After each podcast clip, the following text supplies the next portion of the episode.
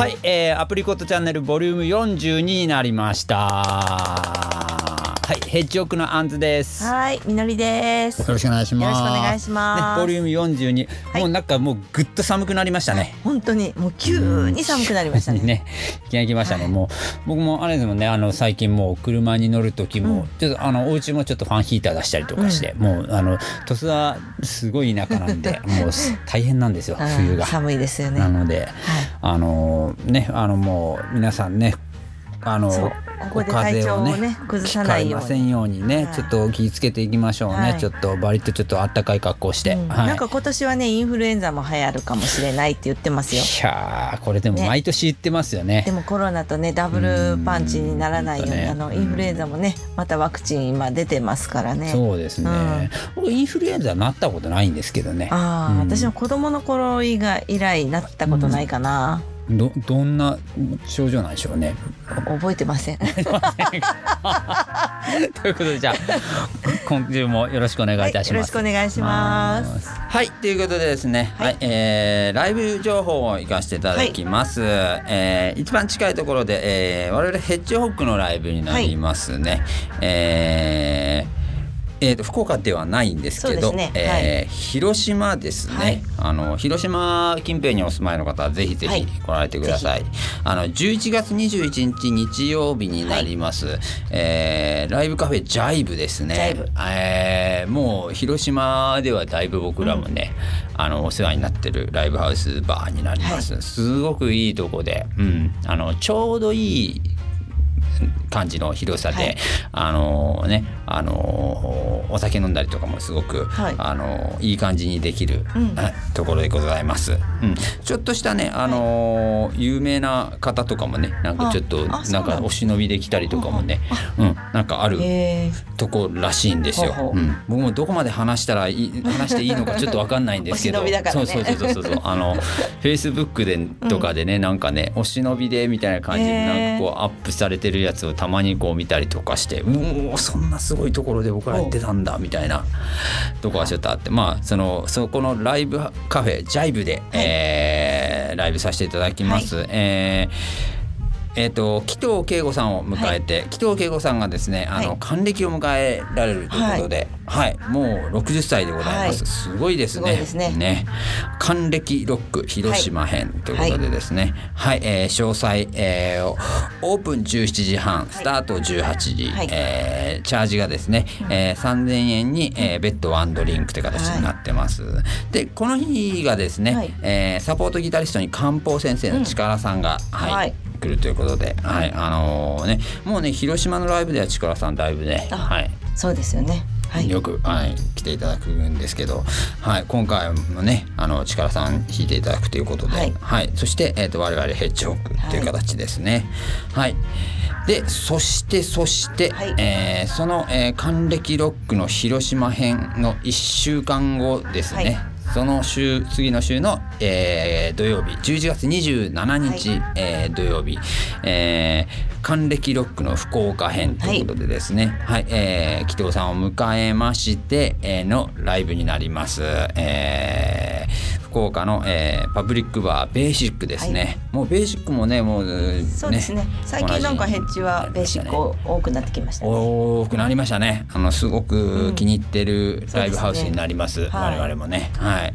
ね。で、えーこちらがまたすごいメンツなんですよね。はい。あのーあえっと、時間等の詳細からいきましょうかね。ね。はい、えーオープン17時半、はい。スタートが18時になってます。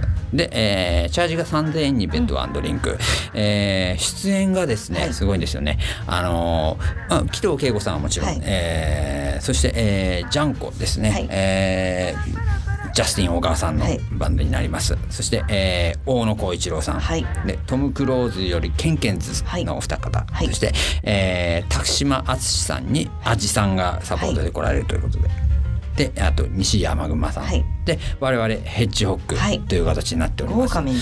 すごいですよね。すごい。あのもうはい、えー、もうすごいメンツになってます。うんこれは見逃せないですよあの、うん本当に素晴らしい試合になるんじゃないかなと思います。ぜひぜひこれはね、もうベー来られシックでいってください。ぱいになるぐらいにね、本当にね、はい、ぜひ遊びに来られてください。本当に素晴らしい試合になると思いますので、ははいい。これは楽しみですはい、遊びに来られてください。そして、えーその次の日に、えーこの還暦トークの、えー福岡編高野菜をやるということでですね、11月28日日曜日ですね、はい。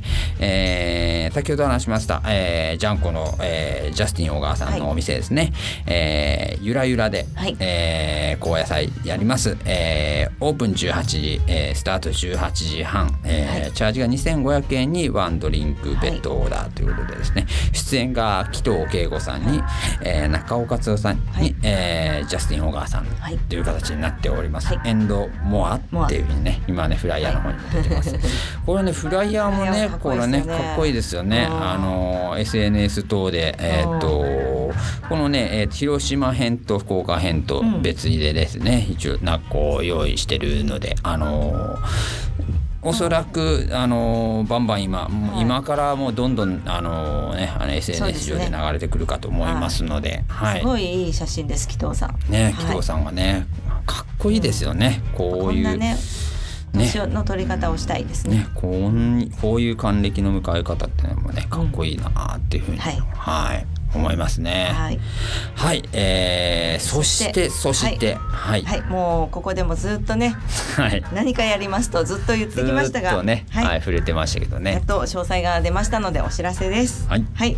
なんと私とまああんずくんとはい。はい。まああの前ゲストに来ていただいた某、はい。あの、はい。名ドラマーが。名ドラマーがですね、はい。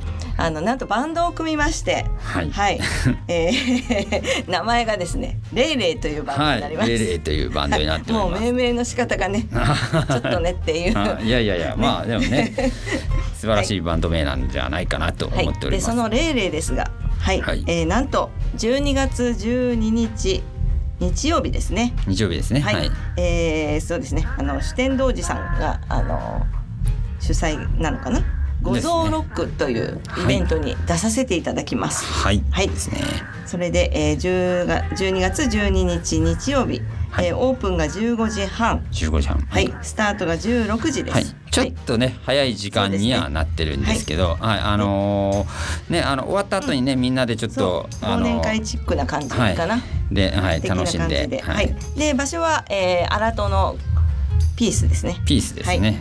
はい、ライブハウスクラブピースになっております。ピースになります。はい。はい、でここでですね、あのーやっぱりこうライブを見て楽しむという感覚もそうなんですけどね、あここはなんかもう特になんかこうそのまま打ち上げに、ね。えーねあのーあの滑り込めるっていう。ライブスペースとバースペースと別々になってて、はい、同じ敷地内にですね、うん。はい、ございますので。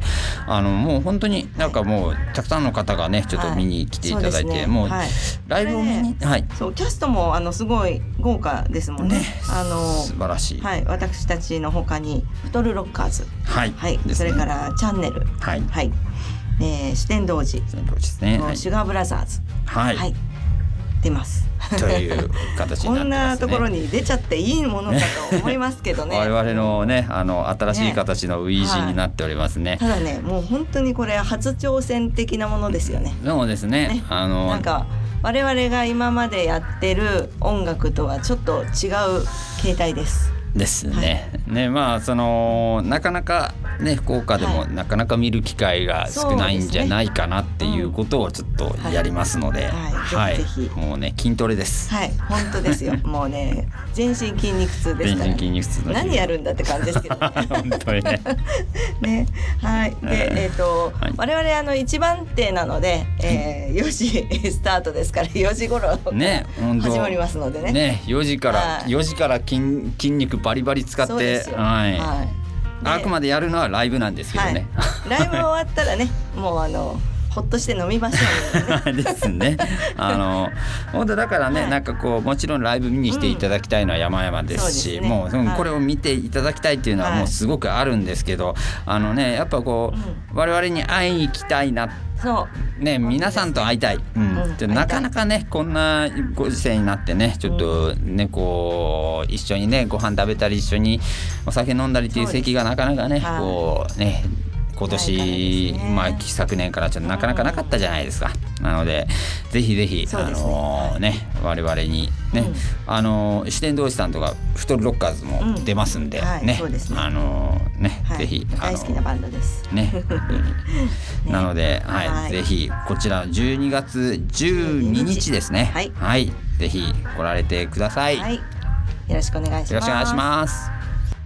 はい、えー、っとですね、あのちょっと僕あるニュースのトピックをちょっとはい。気になってちょっと今日持ってきました。あのですね、なんかもうこれだいぶ前からちょっと言ってるみたいなんですけど、はい。えーララポート福岡がはあ。2022年4月に開業、来年4月ですよね。はい。うん、あの青果市場跡地で建設あーは今もう進められてるらしあいです。れが結構広いですからね。ね、青果市場って大概広いですよね。そうですね。ん。でもララポートって横浜のイメージしかなかったんですけどね。ですかね、うん。はい。ですかね、うん、なんかすごいみたいですよ。これなんかん。大型ショッピングもあのキッザニアとかあのん職業こ、はいはいお子さんの職業体験のっていうキッザニアとか、うん、あとなんか木のおもちゃで遊ぶ、きおもちゃ美術館とかはいはい。なんかそういうのが入るみたいですよ。うん。じゃあ子供は楽しめますね。まあ子供楽しめるのかな？いやまあまあそうですよね。ショッピングモールなん、まあそうかそうですよね。子供が楽しめるショッピングモールってなかなか、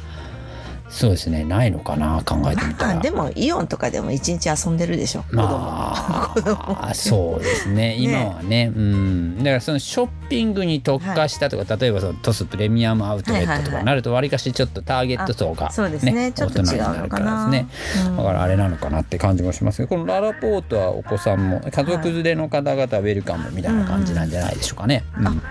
あそうだガチャガチャの森が入るらしいですよ。ガチャガチャの森多分ガチャガチャがいっぱいあるやつ。すごいですねこれねあこれ行ってみたいな。あーガチャガチャ僕ねうん。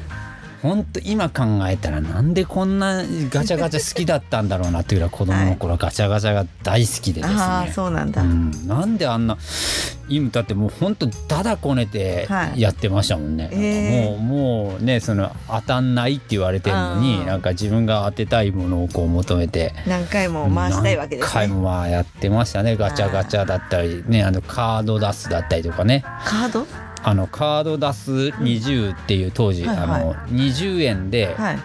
カードがグリグリグリってるカードが出てくる機会があったんですよ、はい。僕らちっちゃい頃。でそのそのカードを要は集めていくんですよね、集めていってその遊ぶってまあそのびっくりマンシールみたいなもんですよ、なるほど。ね中にこうキラキラのやつがあったりとか、はいはい当たりのやつがあったりとかあのまあ外れじゃないんですけど、うん。ちょっとまあ雑魚キャラが出てきたりとかっていうのがあったりとかして、うん、あのカード出す、うんうん。ね、ガチャガチャ100円ぐらい。今だってガチャガチャ100円じゃ買えないいやでしょ？100円じゃないですよ。ね。200円が安い方かな。でしょ。当時は100円でね、あの買えてたんですけど今はね、うん、すごいなんか1000円ぐらいのとかもあるんでしょ？1000円ガチャみたいなの。そうなんです。1000円ってでもそれってえ500円玉2枚入れるってこと？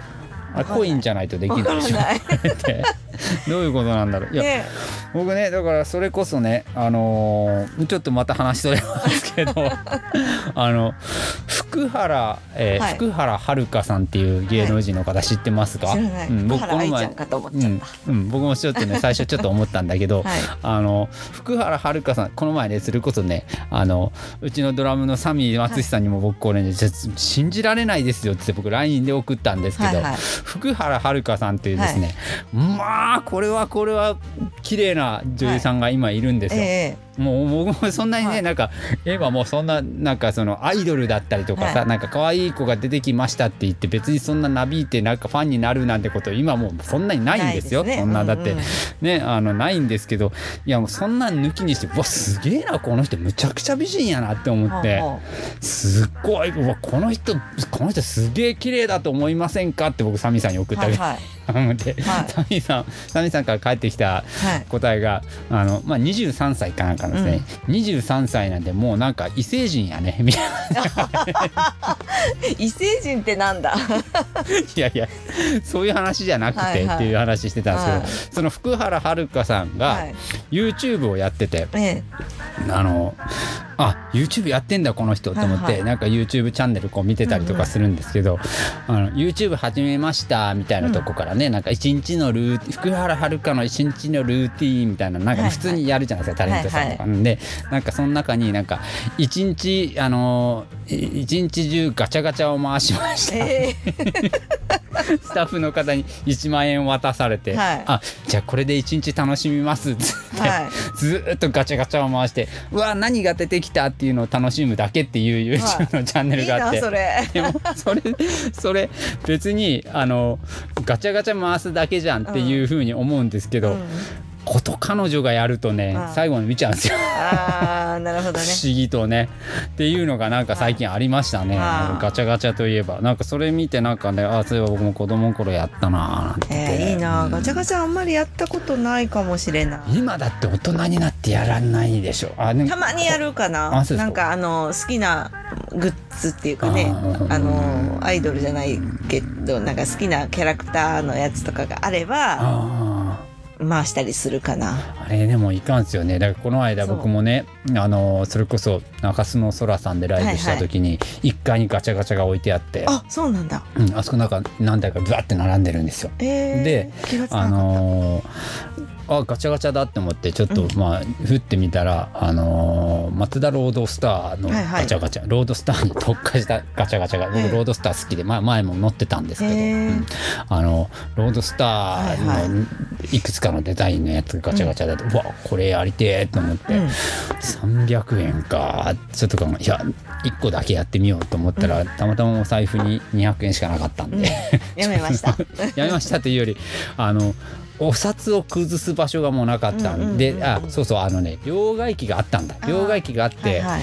崩しまでしようとしたんですけども、両替機が作動しなかったんですよ。中止中かなんかで、うん。まあ夜だったからかな、なんでちょっともうそこは断念して次の空のライブの時にちょっとやろうって思ってんですけどね、うん、なんかやっぱ興味があるものはやっぱねあれですね。ガチャガチャやっちゃいますね。でもほらこれが欲しいのに出てこないっていう場合があるじゃないですか。ああるある、うん。ね、私あの犬系とかのやつをやったりするんああはいはいですよ犬の、はいでも犬系とかになるとわりかしどれが出てきてもかえ 可愛くまあない可愛いでですけどね。すか、うん、でもほらあの自分の好きな犬がいるわけじゃないですか。ああそうですね。はいでその犬種が出てきたうん、出てきたらいいなと思って回した。ら全然違う、ね、プードルちゃんとかが出てきたりああププードルではないんですね。私の推しはあのペチャ犬なのでああそうなあんね、のフレンチブルドッグとかああパグとか。はいはいはいパグとかね。で実際飼っえてたのはボストンテリアなんですけどね。ーあ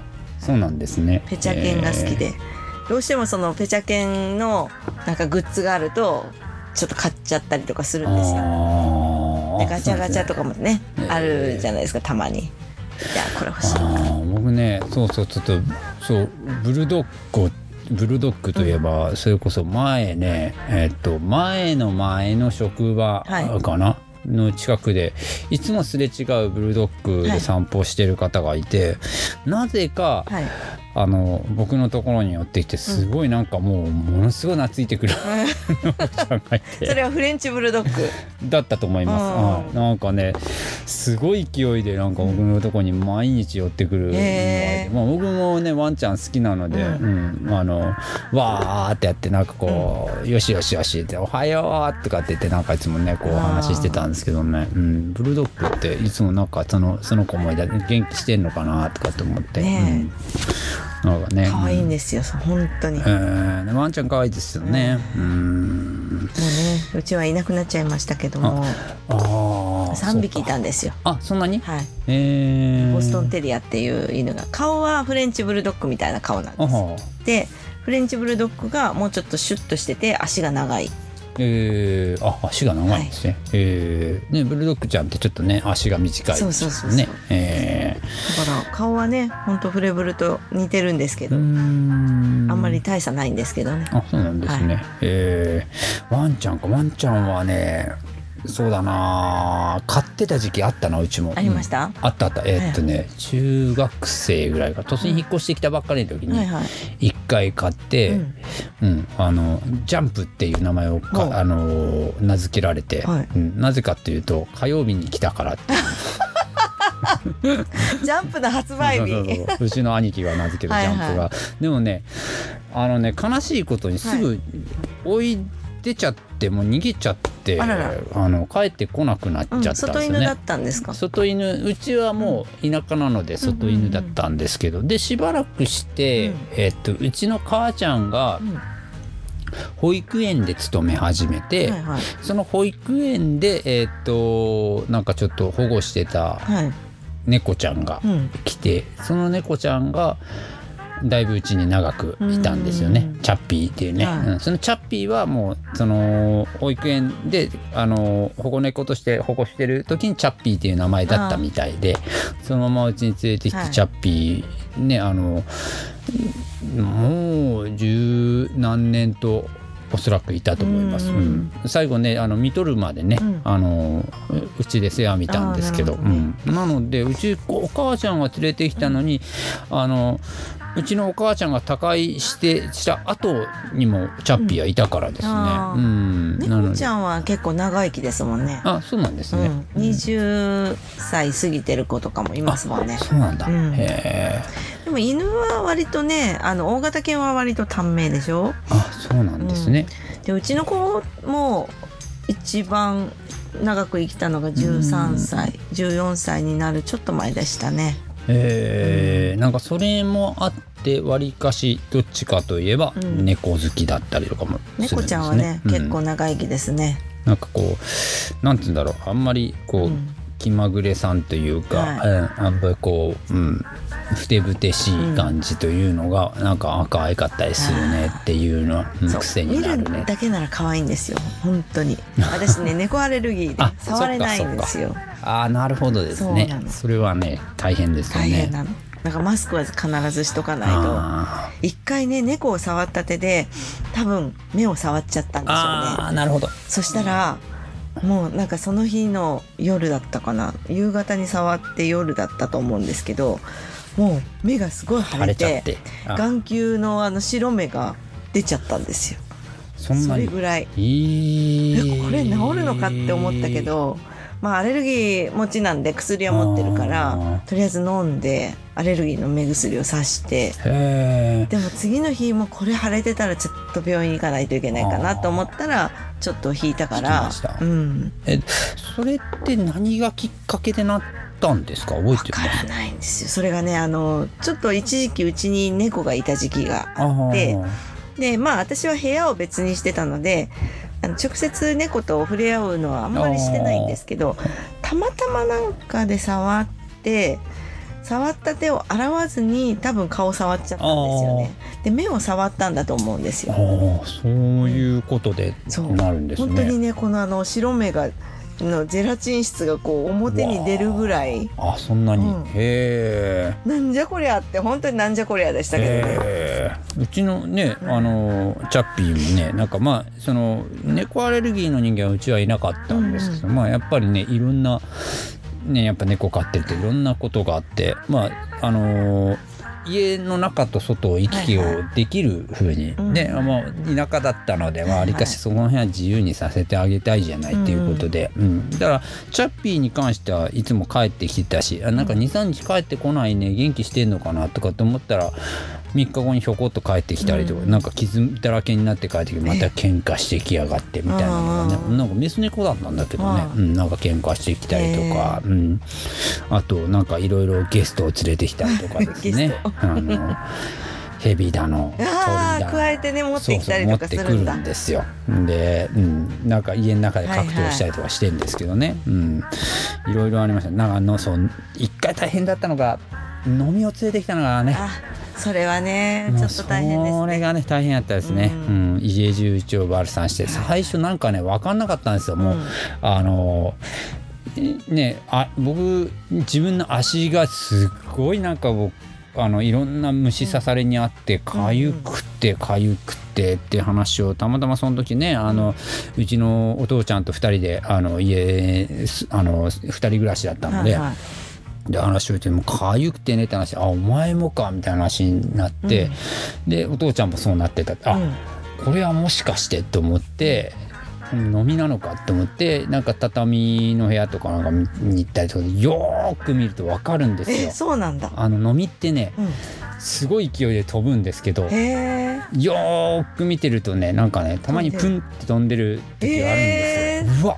これはあれだと思って。すごい、うん、であの体に止まってきたりとかするとやっぱ一発でわかるんで、うんああこれだと思って、うん、すぐ飛んでいくんですけど、はいはい、うんあれはちょっとね大変でしたね。まあそのバルサンして、はいはい、うん、あの畳に刺すバルサンだったりとかね、はいはい、いろいろやって、ね、うん、一応事なきは得たんですけどね。うん、うん、でまあチャッピーちゃんにもねそのあの飲み対策のなんかチャッピーにする薬みたいなのがあって、うんそれもねあのやってね、はいはい、あの飲みはだいぶ退治したんですけどね、その時。うん大変でしたね。うん、まあまあいろんなね思い出がねなんかこう思い出も含めて、なんかいいですよね、うん、ああいうのね。動物はね。うん、まあねお別れは悲しいですけどね。もうやっぱねちょっと悲しいですよね。そればっかり、ね、なかなかねペットロスは抜けられないですよ。そうねまあ。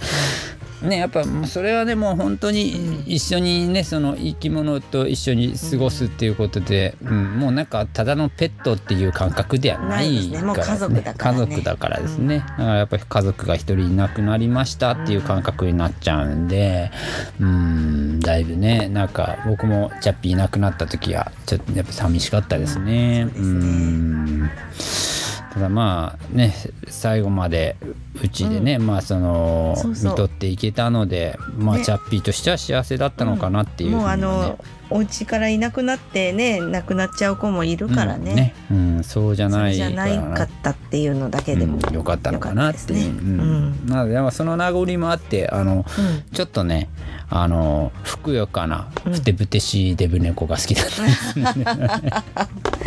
そっかそっか。ポテッとした感じの、うんうん、でもなんかポテッとしたの可愛いじゃないですか。可愛いですね、ね。うん、好きだったりします、ね、あんまり太らせるとねよくないけどね、うん、そうですね、うん、でまあそのララポートなんかね、あのいろいろそうですね。入ってますよ。なんか、ね、うん。なんかフードコートね、ね、いっぱいなんか飲食店が入ってますけど、ちょっとねこの中にね気になるのがあってですね。ラーメン屋さんなんですけどラーメン屋さん、はい、宍道湖しじみ中華そば琥珀。ほうほう。宍道湖といえば島根県。松江市。松江市ですかね、うん、はいはいはい、はい、松江の宍道湖でしょうね。松江ね僕なんか松江行きましたね、はい、以前。あのー出雲大社にねわり、かしこう神社行ったりとかするのが僕わりかし好きで、うん、うん、あのーやっぱ全国いろんなところの神社行ったりとかちょっとするの好きで、はいはい、でねやっぱ出雲大社ってねやっぱすごく大型でね、うん、もう有名じゃないですか、はいはい、神様が集まるっていうね、うん、あのなのでそれこそ今月ですよね。10月神神有月、はい、神有月ですよね。あのー、全国ではね神奈月っていうね、うん、そのね月になりますけど、あの出雲に出雲大社に神様が集まるから全国の神様がいなくなるんですよってことで、神になしの月で神奈月って全国では言う。はい、でも出雲大社では神有月って言ってね、あのねあの出雲大社に皆さん行きましょう、参りましょうっていうねその縁結びの神様でもありますからですね、ね、あのそういうのもあってあの毎年ねもうでももう最近ここ何年か行ってないな、毎年行ってたの？毎年行ってました。何何年かしばらく行ってたな、うん、であのそうそう最初にねそう僕出雲大社行こうって思ってもう忘れもしないです、はい、あのえっとね車で自走で行こうとしたんですよ、はいはいはい、で自走で行こうとしてで当時弾き語りをやってたので、はい、いろんなところにねこう、寄って、うん、えー、っとなんかこう路上で歌ったりとかしながらちょっとね、出雲大社まで行こうって思ってたら、はい。出雲大社結構大変なんですよね。はい。あの自走で行こうとするとすっごい距離があるし、でありますね。高速で行こうにもちょっと高速からうん。あのあなんだあの国道の高速からちょっと離れますでしょ、うんうん。だからあのね結局行けなくて、ああそうなんだ、うん、たどり着けなくて、途中で引き返してきたんですよ。まあだから次の日仕事だったとかで、あのー行けなくて、はい。で悔しい思いしたんで、えーっとなんとかしてじゃあ出雲大社に行く方法をちょっとプランを練ろうっつってその次の年はい。に、えーっと見つけたのが、えー夜行バスだったんですよ。あで夜行バスで出雲大社行きますと、はい。で出雲大社に行くにはどうしたらいいのかなっていろいろ調べていったんですけど、この夜行バスっていうのが一番なんか効率がいいし自分の生活態によく合ってたなっていう、はいはい。うん。でまあその夜行バスなんで福岡天神とか福岡博多とかからね、その、うんうんうん出発するはい。便があって、うん、で博多スタートで天神も寄るのかな、はいはい、うん、なんですけど、えーっと夜のね、うん。9時とか10時とかにはは1本あってもうその1本しかないんですよ、はい。1日1本しかなくて出雲に行くのが。はいはで出雲に行って、え1日まあまあえーっとあす明け方6時半とかに着くんですよね。はいはい。で着いて1日出雲大社で遊び倒して出雲からはい。福岡に帰ってくる夜行バスの便がこれまた1日1本しかないと。でそれも9時とか10時とかはい。に1本だけあるんで,、でそれで夜行バスで、まあ、バスの中で寝て、えー朝の6時とかに着くと、はい。そういうのがあって。でそれでね、あのー何年か僕行ってたんですよ。うん。うん。それがあんま一番いいなと思って。で一日出雲大社で遊び尽くすというかまあまあ遊ぶというより、まあ神社ですので、はい。ね、いろんなねそのね観光をして。そうですね、ん。あそこ広いですからね。広いですからね。でまあ周りにお店とかもあったりとかして、ちょっとねあの軽食屋さんだったり、はい。お蕎麦屋さんがいっぱいあるからね。お蕎麦屋さんとあったりとかして。で、えーその足でえーっとまあそのさすがにそれでもねまあ朝の6時から夜の9時までなんで、全然時間がやっぱりあるはとい。うことで、ちょっと松江まで足を伸ばして、ローカルの電車なんか乗ってね、はいはで松江まで、えー足を伸ばすとでそのローカルの電車で松江まで行くまでの風景がすごいいい風景で、あうん。でまあもう鈍行の、まあはいはい。ねその、うん。そんなに速くない電車で、うん。ね。まあ2両か3両かそのぐらいの電車で行って、松江に行ってで松江市ってあのー足湯がすごくねはい。盛んで、で、ちょっとねこう歩き回ってたりとかするとすぐね足湯ができるスポット。はい。足湯の場所を設けてるスポットっていうのがね、例えばこのしじみのそのお土産屋さんとかいっぱいあるわけじゃないですか、はいはい。松江といえばしじみなので、であのお土産屋さんにちょっとした足湯スポットみたいなのがあって、無料で入れたりするんですよ、はあはあ足疲れますみたいなとこあったりとかして、でそこでちょっと足使ってたりするとあのー近所のえーっとねそこにす住んでる現地の方と仲良くなったりとか、はいはい。うんなんかそういうのがあったりとかしてねなんかすごくいい思いしたなっていうのが僕松江でのね、うん。その思い出としてあるんですよね。そこそうそうそう。うん、あのね、はい。あのっていうなんかこう宍道湖のね、はい。しじみということでね。うん、私も多分松江一回泊まってるんですよ。あ泊まったんですね。泊まったことがあると思うんですよね。なんかちょっとねうろ覚えなんですけどあの出雲大社は2回ぐらい行ったことがあってあ3回行ったかな。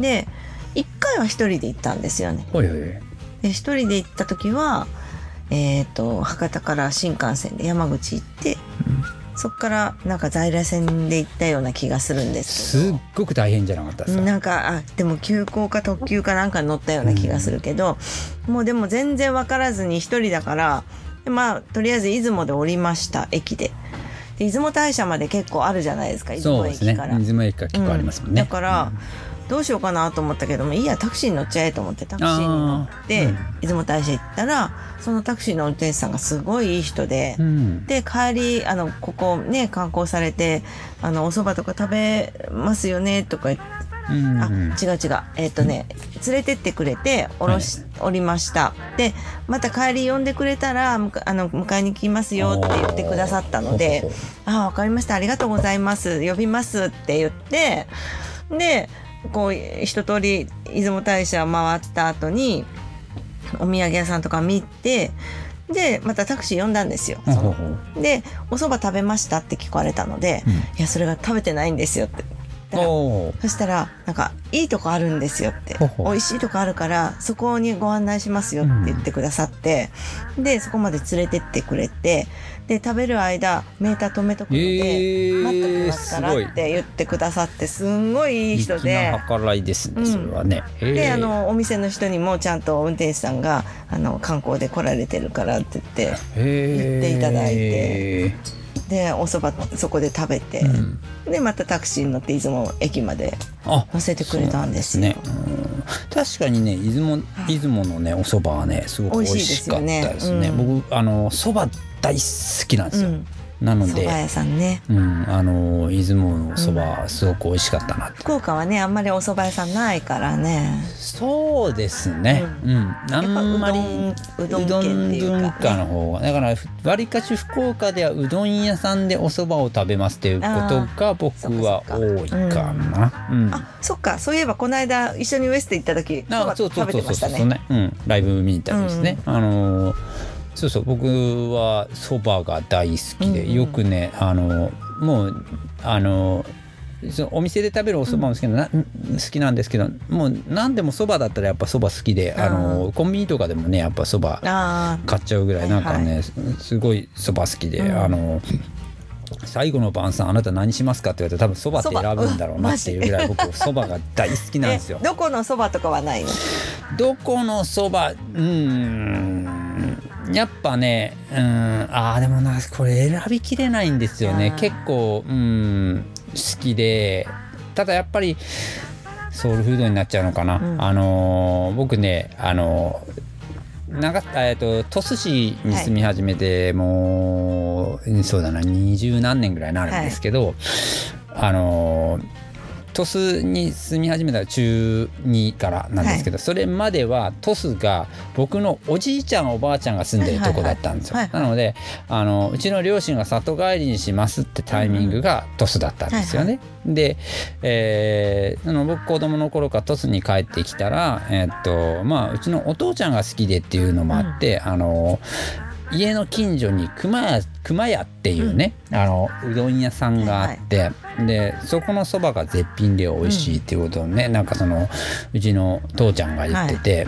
うん、あのーそれをねまあまあ僕ちっちゃい頃はわりかしうどんをねなんかこう食べてたんですけど、あのやっぱりねなんか馴染み深いんですよね。そうね。子供の頃から食べてるのってやっぱどうしてもねそれが好きになっちゃうよね。でわりかし鳥栖の、うん。えー、と昔から住んでらっしゃる鳥栖の、あのー方々からすると、熊屋のそばっていうのはちょっと有名で手打ちのねああのすごく有名なところで、あのー剣坊さんっていうですね、今も剣坊さんって方がずっとと、あのー熊屋でそば打ちをやってらっしゃる方がいてね、あー。はいはいうん。あのもう住み込みで、あのそこに住んでらっしゃる方がいてね、あのその剣坊さんが打つそばがもう最高にあコシがあって美味しいそばなんですよ。で、えーそうだな。場所としては、えー、鳥栖のえーっとね鳥栖筑紫の道路、はい。筑紫のえ鳥栖筑紫のバイパス、どはいはい。道路であるんです。よ。うんうん。まあももうちょちょっと前まで有料だった鳥栖筑紫の道路から鳥栖側に渡ってはい。あのー渡ってきて、はい。福岡側が鳥栖側に渡ってきてえーっともう鳥栖筑紫の道路出口ですよはい。ぐらいのところに、はい。右側えーっとそうね久留米方面に向かって右側に当たるところに、えーっとゴルフ場だったりあるの分かります？えーっとねテニスコートとか、えっ、とね、一つプレミアムアウトレットが右手にあるじゃないですか。右手にありますね。うん。で、はい。そこをもう一山越えた一ぐらいのところ。うんに、えっ、と、右手にね、えーとねあなんかあるようなううんんうんなんかわかるかも。ちょっと、はいはい。えっ、とね、今で言うと、えーあれはなんだ、えっ、とね、ちょっと前まで有徳があったんですよ。えっ、とね、今スーパーになってます、あそこ。えっ、とね、名前が出忘れしましたね。えっとねなのであの道沿いですよね。そうあの道沿いの右側にね、はあのタヌキの置物大きなタヌキの置物がしある昔ながらのえっ、と、熊屋っていううどん屋さんがあります。うん。はい。でかいねもう縦看板のでかい看板があるのでわかると思うんですけど、そこのうどん屋さんのそばがもう絶品に美味しいです。じゃあ次はそこですね。そこですね。そこ行った後にあれかな。喫茶ブルーかな。喫茶ブルーですね。なのでまあわりかし車だと、もうそこからまっすぐだからですね、うん。喫茶ブルーまでまっすぐなんでもう結構その道沿いでわりかしトスは遊べるかもしれないですね。あ喫茶ブルー行ってライオンカレーもあったりはしますからね。あちょっとそれは無理かもしれない。ライオンカレーまでたどり着けない。そうね。そばそば食べてますからねあそばを昼に食べてじゃあ3時ぐらいに喫茶ブルーでうん。で夜ご飯がライオンカラレー。うん、まその間の時間その間の時間どどうするんだって話ですよね。まあそれでもね、わりかしトスいろいろなんかちょこちょこあるんで、そうん、まあ楽しめるかなと思いますけど、うん、熊屋のそばは本当に、はうん、あのおすすめです。あのそば好きの僕としても、あそこは、うん、い蕎麦屋さんってねな。かなかないんですよね福岡はなねかなかね、ううん。ん、私好きな蕎麦屋さんはあの春日にある武蔵蕎麦はあ武好きです蔵そばね、うん、ですよね。でもやっぱ私うどんで育っててあー。巻きのうどんで育ってるので、ああなるほど。うん、やっぱ巻きのうどんが一番好きです、うん、巻きのうどんもね、ありますね鳥栖にうん、ね、トスありますけどね、巻きのうどんじゃやっぱやっぱねそばがありつけるとそばを頼んじゃうんですよね僕ね。そばがやっぱり好きなんで。やっぱ巻きのうどんのやわやわの麺をですね、うん。あのねそうですね。夜間でね、うだそうだ。つゆをこうんそうですう、ね。ね、足しながら食べるのがやっぱ好きですね、ねんネギもっさり盛りながらですね、でもあそこほら量が多いじゃないですか。はい。ね。ね。うん。で柏飯が美味しいんですよ。ああで両方食べたいのででもうどん食べるともう柏飯食べれないんまあですよ、まあそう多ぎて。ですすね、うん。で私はいつもお子様セットを頼あんでね。なるほど。そういうことですね、ああだから両方食べれる。わりかしねでも僕お稲荷さんを食べたいあそうなんですか、で。えーでもあれねやっぱ店舗によってうん。どうしてもその茹で方だったりあのご飯の炊き加減だったりとかうん。微妙に違うんですよ。そうですね。まあまあつゆは全部一緒なんだだけど、微妙に違うので、私はやっぱり自分が育った町の巻きのうどんが一番好きです、ね、なるほど。ああ、そうもね。でまたねそこの働く従業員の方によってもまた変わってくるからですね。そうそうそうあそうだからねそうそう熊谷さんって言えばね、はい。ちょっとあるエピソードがあるんですよ、はいはい。あのーうん。あのー熊谷さんねうち僕の家族は大好きで、はいはい。うん。あのーみんな大好きで、でうちはね両親、はい。えー父も母もあのー鳥栖で育った人なんですよ。はでまあその鳥栖高校生と鳥栖高校生のサラブレッドなんですけど僕は、はい あのねでもね父が転勤族だったのでわりかしそのうんあの長崎とかにそうそうそう、うんん、あの兄はい姉はい。の、兄姉が幼少期はわりかし千葉埼玉とかなんか行ったりとかして長崎に越してきて僕も長崎だいぶ長く住んでたんですけど、でまあその鳥栖に、うまあその鳥栖に引っ越してくる機会があって、鳥栖でまあそのねまあ父だけ単身赴任って形なんですけど、うんうん。父はまあちょっとん山口の宇部とか行ったりとかしてたので、でまあその母だったり姉だったりと一緒にに引っ越してきて、わりかしねもうそのまあその熊屋っていうのがみんな好きで、であのー母がね、うん。あのーうちの母は病気で他界したんですけど、僕が二十歳の時ですね。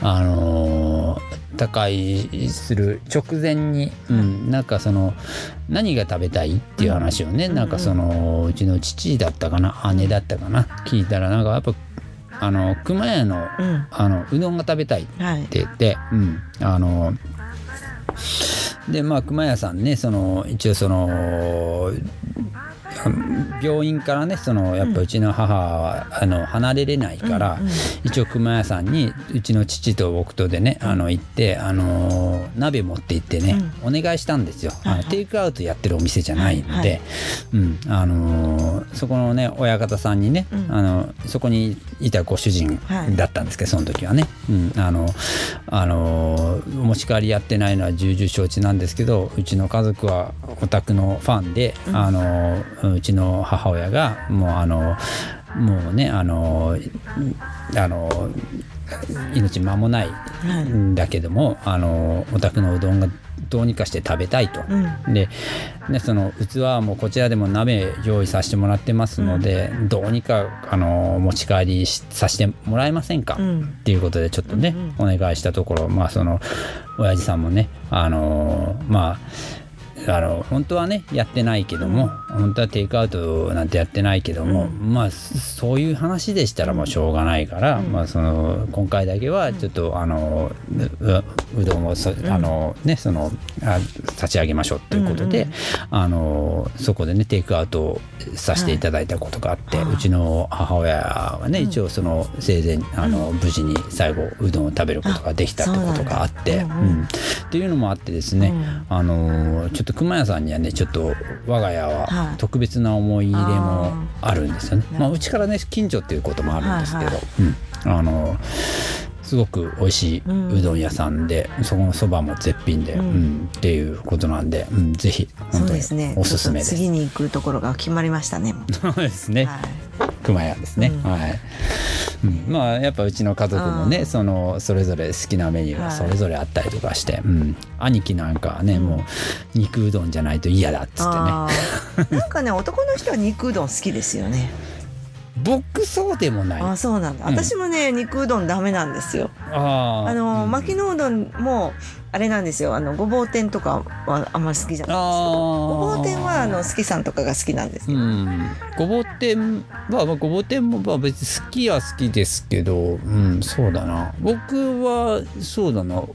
お蕎麦だと、まあざるそば頼むことが多いが、温そばだとうん、月見かな、ああ卵ね、うん。月見が多い気がします、なるほど。僕は。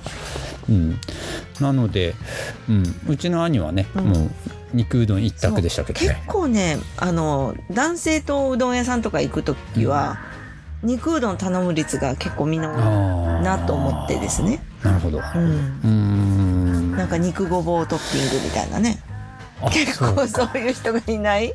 そうかな。うん。そうなんだ。まあまあまあ僕はなんかうちの兄貴ぐらいが、あうん。うん。僕はそんなにまあ頼むメニューではないので、だからまあねその一緒に行く女性の方は確かに女性はあんま頼まないですよね。うん。うん。まあ好きな人はいるいるみたいですけどねやっあぱ肉うどん。私は頼まないな。私はやっぱ天ぷら系かきつねとかかな、なんかわりかし女性はそういうメニューを頼むことが多いのかなっていう感じはしますけどね。昔なんかあの何だったっけなわかめうどんを巻きのうどんでね、はい。食べた次の日はいいことがあるっていうことがよくあったので。あそういう験担ぎみたいな。うん。なんかっていう時の前にはわかめうどんを食べてた時期がありましたね。あ僕ねあそうだな。なんかわりかしわかめ、えーなめこだったりとか、ああいう類の,、ん。あのトッピングは好きですよ、うん。結構頼む。ななんかねあっさりじゃないです。か。きのこうどんだったりとかっていうのはうん。わり、かし好きですね。なんかほらスープの味があんまり変わらない方が好きなので、そうね。うん。でわりかしそうだな、なんか、うん、そうね。肉ってなるとねちょっと脂っこくなるところはあるからでですね、多分ね肉うどんになるとほらすき焼き風じゃないですか肉が、あなるほどね、うんそこが私苦手なのかなと思って。あー、うん。あだったらあのねそれこそ鳥栖駅の構内の,、はい。あの今350円とかで食べれる安い立ち食いうどん立ち食いそばなんですけど、そこすごく有名で、はい。うん、あの56番ホームのねうん。あの立ち食いうどんのはい。柏うどんは昔から有名ですよ。あそうなんだ。すごくあのそれこそうちの母親が大好きで、うんあのよく僕それこそちっちゃい頃からよくうん。あの行ってましたね。柏うどん。柏うどん、はあそこがえっとね、えー中央圏っていうね、はいあの鳥栖えー駅弁の会社がやってる、あのうどん屋さんなんですけど、鳥栖駅のその中央圏の、あの柏うどんって言って、あの鳥栖市民の間ではすごく有名です。あの一度それもね電車使われる機会あったら鳥ね。栖駅、うん、鳥栖駅ちょっと風情があっていい駅ですよ。なかなかね電車でね行くことないからね。ないでしょうね。ないね、うん。いつも車だしね。うん、僕もだから大体車でそれこそこの間ね車故障したりとかしたりとか、そういう時ぐらいなんで。そうですようん。ね、だからそういう時はねあの、食べますけどね、ううん。でそうあの先月ななんかの機会にねなんか、うそれこそうちのヘッジオークのサミーさんが、はい。あのうんあれこれ一件一枚余ったからあのあげるよって言われて、はい。えっとね、えー博多佐賀間の、はあの乗車券をなんかい,、うん。ただいて、うん、でもう使わないともったいないから、うん。でなんかそれを、えっとね、期限が9月いっぱいかなんかだったんです。よ。ねまあなんか、まあ、使わないともったいないんで一回電車で通ったことあって、うん。あのうん。その時にさすがにやっぱりねあの鳥栖駅でね、降りるんで、うん。うんあのもうここぞとばかりにね、うん。あの柏僕はそばでしたけどね、柏そばを食べて帰ってきましたけどね。あれ柏ってこっちしか言わないのかな？九州しか言わないの？鶏肉でしょ？あ柏。そうですそうですそうです、ね。うん。なんだけどもそう鶏肉のう要はうどんそば柏ですよね。って関東では言わない気がする。言わないんですか？言うのかしら？あどうなんだろう。僕普通に柏柏って普通にこっちでは言ってました、ね、よく、うん。あのほら助さんとかにもあるでしょ？うん柏うどんは。ね、うん。なのでわりかしそうです。僕う肉うどんの中でも、うん。まあ肉うどんのそのなんだろう分別としては、はいその肉うどんっていうより僕柏の方が好き。ああそっか、うん。あそっか。でも柏ご飯ってこっち側しか言わなくて言わないんだ。うん。えー、あそうなんですね。あだから鶏肉の別名であ柏っていうん関西で関西から西だ。じゃあ。かあそうなんだ西あーだっ日て本そういえばねそう。東京で柏って聞いたことないなと思っちゃった。あ今。そうなんですね、あこっちの方でしか、うん。西日本でしか言わないんだ。へだってえでもどうだろう。わからない。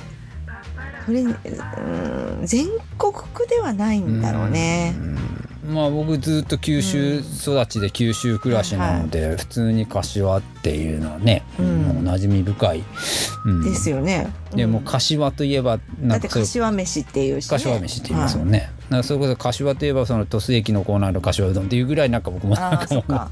なほらうん柏飯ってなんだっけ？あのお弁当駅弁のオリオだっけ？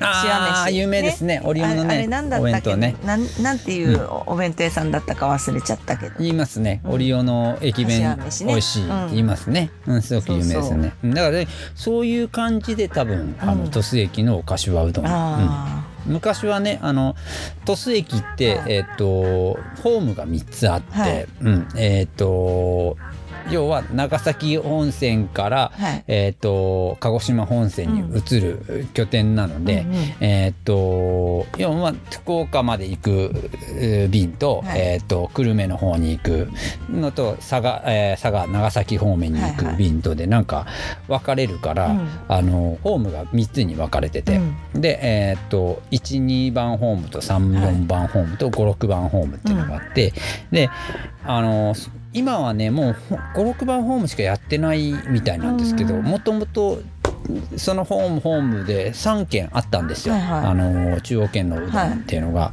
なんだけどもなぜか56番ホームのが美味しい。やっぱ作る人が違うからな違うからなんですかね。でもなんか物理的に考えるとあの、ね、その中央圏の方側から言わしても、そんなことはあるわけないんですけどね、うんうん。っていう話なんですけど56番ホームが確かに美味しかったんです。よ。で僕もあの長崎から当時はよく、はいはい。あのね、鳥栖に来てたので。帰り当時帰りかな。長崎から鳥栖に来た便が56番方面止まるので、うちの母ちゃんといつもねそこで食べてて、もう味は変わんないですよね。もうずっとあの味ですね。でいまだに56番ホームの,、うん、あの柏うどんもね、あうん、やってて、うん、もしね、あのーこれを聞いてくださってる方がもねね。そのそうですね。鳥栖駅あの、うんうん。鉄道で行く機会あったら、うん。うんまあ利用してる方もいらっしゃるかもしれないしね。うん、で安いので、はい。ねまあ、三今いくらぐらいかな？そのもう400円しないぐらいあでそうなんだ。なんだけどもはいはい。あの安いのであのーねあの、うんもし本当になんか気になる方とかいらっしゃったら、もうあの入場券だけ買って入ってもいいぐらい。か。そうだ。そういう手があるね。うん、それでも十分なんか楽しめますよっていうぐらい美味しいです。なので、そっか。じゃあ車で行って鳥栖駅のとこ通 って。うん、入場券入ってうん。120円かなんか、ね。うん。でうどんだけ食べて。うどんだけ食べてまあまあそれでもね、まあまあ500円ぐらいで食べれて帰ってくるから、まあまあいいよねっていう話なんですけどね、うん、まあでもまずはね熊屋さんですかね、うん、熊屋さんに行かなきゃいけないかな、もう行くとこいっぱいもう鳥栖 なんかねここで話してるとね 本当に。なんか行かなきゃいけないところがねたくさん増えますね。鳥栖のお話が多いなどうしても多くなっちゃうのはなまあ、ぜ なんじゃ僕が鳥栖に住んでるからでしょそれは。ね、うん。本当に。ねだって僕ね鳥栖引っ越してきた当初はねそのまあ中2で一番多感な時期だったっていうのもあって鳥栖大嫌いだったんですけどね。本当に。もう田私舎で。は未だに自分の地元あんまり好きじゃないあ好きではない。ね、うん。まあでもやっぱ牧野うどんは地元のが一番好きですけどね。ああそうですね。うん。ただうん私が住んでる町はあんまり発展しないんですよ。その隣町はすごい発展しましたけどね。ああそうなんですね、はい。でもねこれ面白いんですよ。僕のお家ね、うん。あのトスってさあのー僕がで中学2年生の頃とかもうね二十何年ってなるんですけど、この20年の間でトスってすごい発展を遂げたんですよ。はいはい。新幹線も走るようになって、トスプレミアムアウトレットもできて、ね、もう新幹線が走るようになったってことはそれを伴う鉄道の周辺はね、すごくねあの住宅街になり、うんお店もたくさんできて、うん。ものすごくねそれそれこそ鳥栖駅から鳥栖商店街もね昔ながらのアーケードではなくなって、もう今風のね、うん。もうすごくいろんな飲み屋さんだってあるしあの食べ物屋さんだってたくさんありますよ、うん。コンビニだっていっぱいできましたし、ねあのすごくあの立派な、うん。あの新都市になっていってるにもかかわらず、はい。ちょうどねうん。新幹線が通るその、はい。なんだろう道沿いはい。からトスプレミアムアウトレットまでのちょうど中間地点ぐらいにうちがあるんです。よ。はいはい。ちょうどうちの周辺過疎化していて。もうびっくりするぐらいはい。ちょっと入るとど田舎になっていく。だんだん田んぼが増えてきてう。わすごい。川せせらぎがいいですね。あーそれはもう6月ぐらいだったらホタルも見え放題ですね。もうものすごい田舎ですよね。の中にうちがあるわけですよ。はいはい。もう今のシーズンなんでもう柿がすごいいっぱいになってて。そうなんだ。あのうん、これ、ううんち柿取り放題ですけど取って干し柿にできますよ。あそうなんだ、うん。すごいな。あの、うん、なんで今年また干し柿しようかなって思ってるああずくがちゃんとやるのね。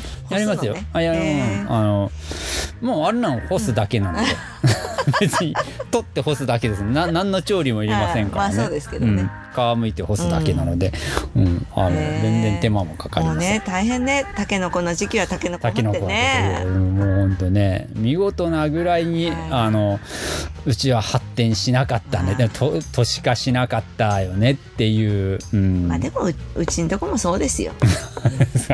なので。うちはもう本当にうちもまあそのうちね機会があればお話ししますけどね、はいぜひそのねそのみのりさんのご私実家。も何十年ってね住んでますけどね。ね。まあ土私はね離れたりとかしてますけどあうん、まあ結局出戻ってますから、ん。今も地元におりまーすけど。なるほど、えー。なのであれですよ。だけどうちの井戸水のままですし、あうちも井戸水ありますよ。ね。井戸と水道両方あります。なるほど、うん。水道通ってないんですね。いや本当にね。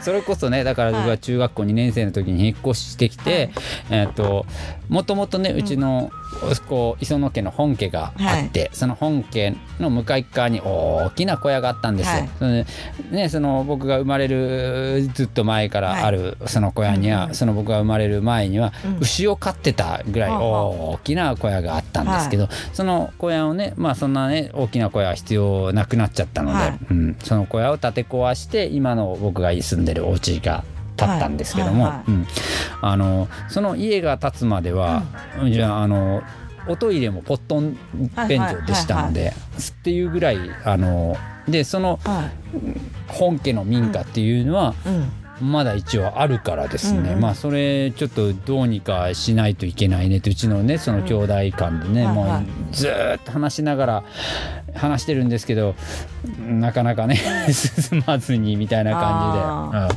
じで、うん。もうい昔からの田舎のね、風景はうん。